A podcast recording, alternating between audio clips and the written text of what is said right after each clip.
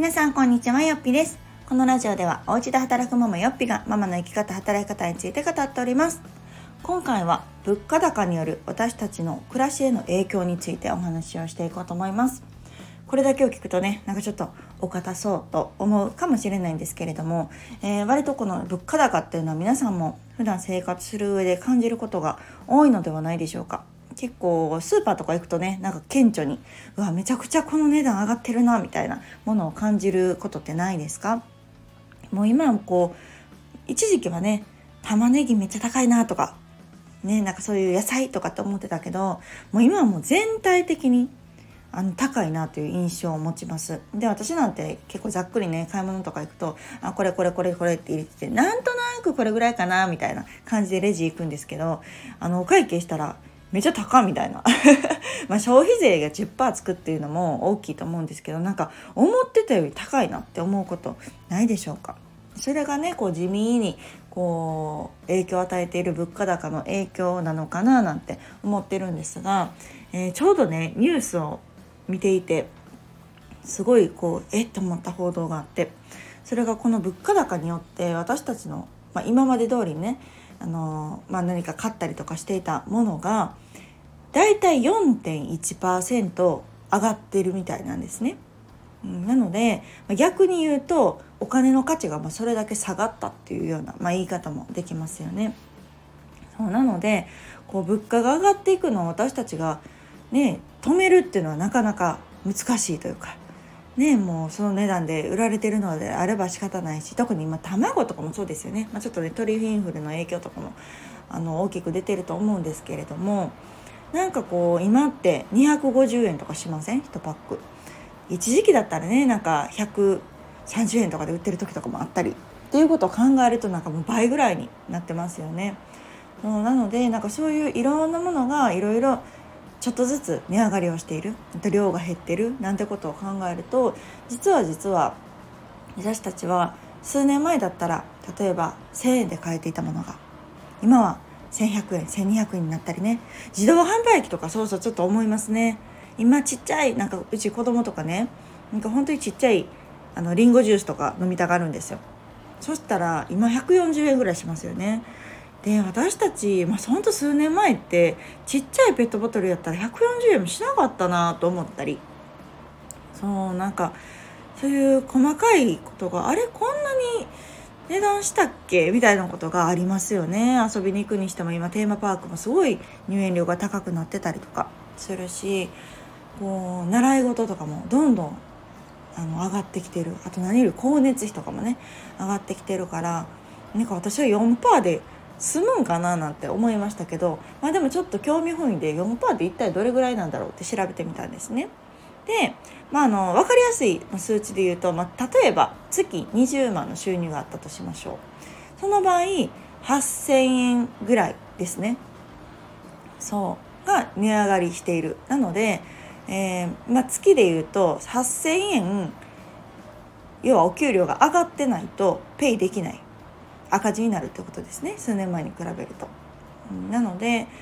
なかなか難しくないですか？で、まあ、20万ってことがなくても例えばパパの収入とかだったらまだもうちょっとあるとかだったらもっともっとですよね。月に1万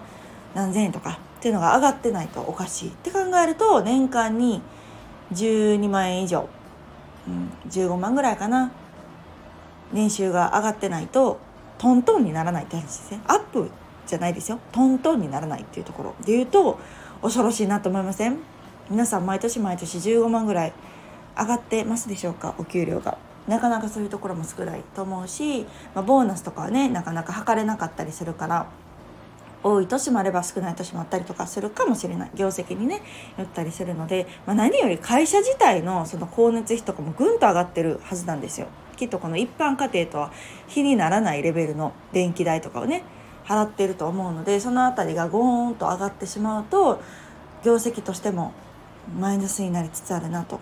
今までみたいな黒字化が難しいな。じゃあこれぐらい会社に担保しておこうって思う金額を取られるとお給料で支払う金額っていうのがそう簡単には上がらない。っていうことなこう、まあ、悪循環ですよね。になってくるなっていうのをすごくこう改めて深刻だなと感じました。ただ悲しきかな。本当これを私たち一個人が割とどうしようもない。うん。まあね安いスーパーに行くとかっていうのはできるかもしれないけどそんなレベルではないというかね、うん、どんどんどんどんどこもあの値段が上がってきてるしってなってくるとやっぱりこう節約するっていうよりも稼ぐっていう方にこう思考を切り替えていくしかないかなというふうに思います。のでまあ会社でプラス毎月1万1万5,000円ぐらいが難しいってなるのであれば副業プラスアルファで何かをするっていうのがまあ合理的というか一番こう現実的なんじゃないかなと。ね数年前は副業なんてっていう感じだったと思うけど、まあ、今国がこんだけ推奨してるし、ね、むしろこう皆さん言わないだけで実は副業してるっていう会社員の方も私は多いんじゃないかなと思います。うん、なのでうんずっと、まあ、同じように今まで通りお給料同じ額でねもらえるしとか、まあ、多少昇給するしって思ってても実は実はそれはお給料の額面としては変わってないけど価値としては下がってるイコール手取りの収入としては下がってるって思うとちょっと危機感が持たれるんじゃないかなというふうに感じます。うん、のでプラスアルファうんまあ、3万円でも5万円でもやっぱ副収入があるっていうのはすごく大きいしそれをね別にこう使うとかじゃなくても例えばこう会社で頂いているお給料で生活はできるんだけれどもプラスアルファその月3万5万とかで何をするかっていうと例えば投資をするとかね運用する資産運用するっていうふうなプラスアルファに回せるっていうのは非常に大きな強みかなというふうに感じます。というのもこの福利の効果っていうのが非常に大きいのでその私だったらジュニア NISA とか積立 NISA とかで夫はイデコしてたりとかでいろんなことをねちょこちょこですけれども始めていくとやっぱりこの貯金とは違うなっていうのを改めて感じるし、まあ、私たちの子供の頃は貯金が一番安全で、うん、着実に増えるものっていう認識だったんですけれども実際ね本当に増える金額なんてビビたるものでむしろこう手数料とかでね何百円とかで取られていくといやむしろマイナスちゃうんかななんて 思うことが、うん、あるんじゃないかなと思うんですがそれよりもこれ堅実に月3万円でも5万円でもプラスアルファの収入があるっていうのがなんかこう心にゆとりもできるしでもそれを運用に回すことによってあの稼ぐ以上の金額にね増やすことができるまさにこうお金に働いてもらうっていうようなこう状況にもなるなっていうのはすごく感じます。うん、なので、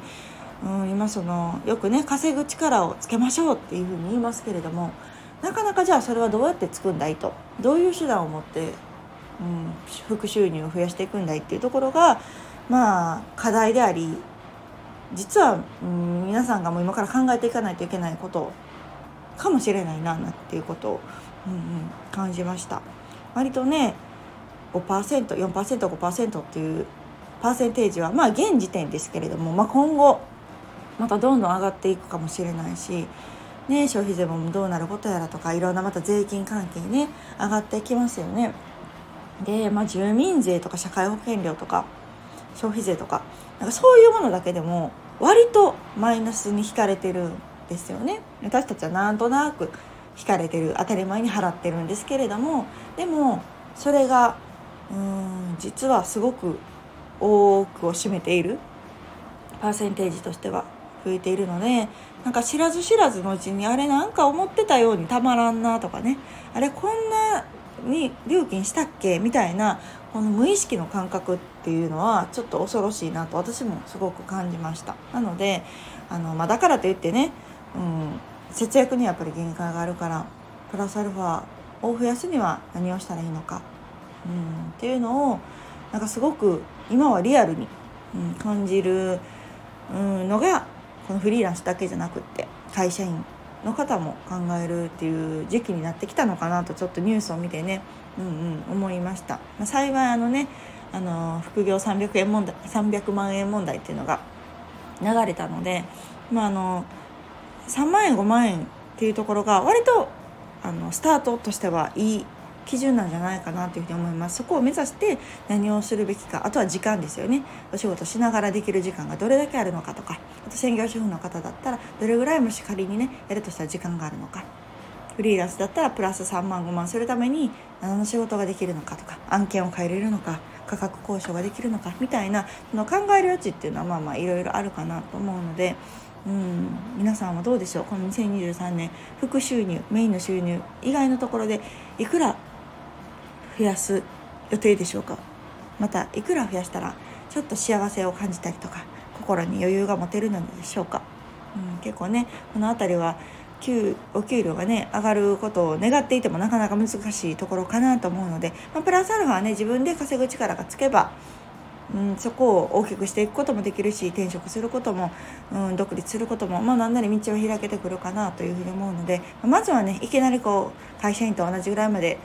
副業で稼ぐぞっていうよりかは小さく小さく始めれることから始めてで軌道になってきたらそこのねパイを増やすっていうような、うん、流れがいいのかなと思いますしきっとそういうことをする方が増えてくるんじゃないかなっていうのをすごく感じたニュースでありました。うん、皆さんもねあのいろいろ思えたる節があると思います物価高に関しては、うん、でもねなかなかここでこういろいろ文句を言ってても仕方がないところではあるので自分にできることねできる範囲でやっていきたいなと私も思います。ではまた次回お楽しみに。さよなら。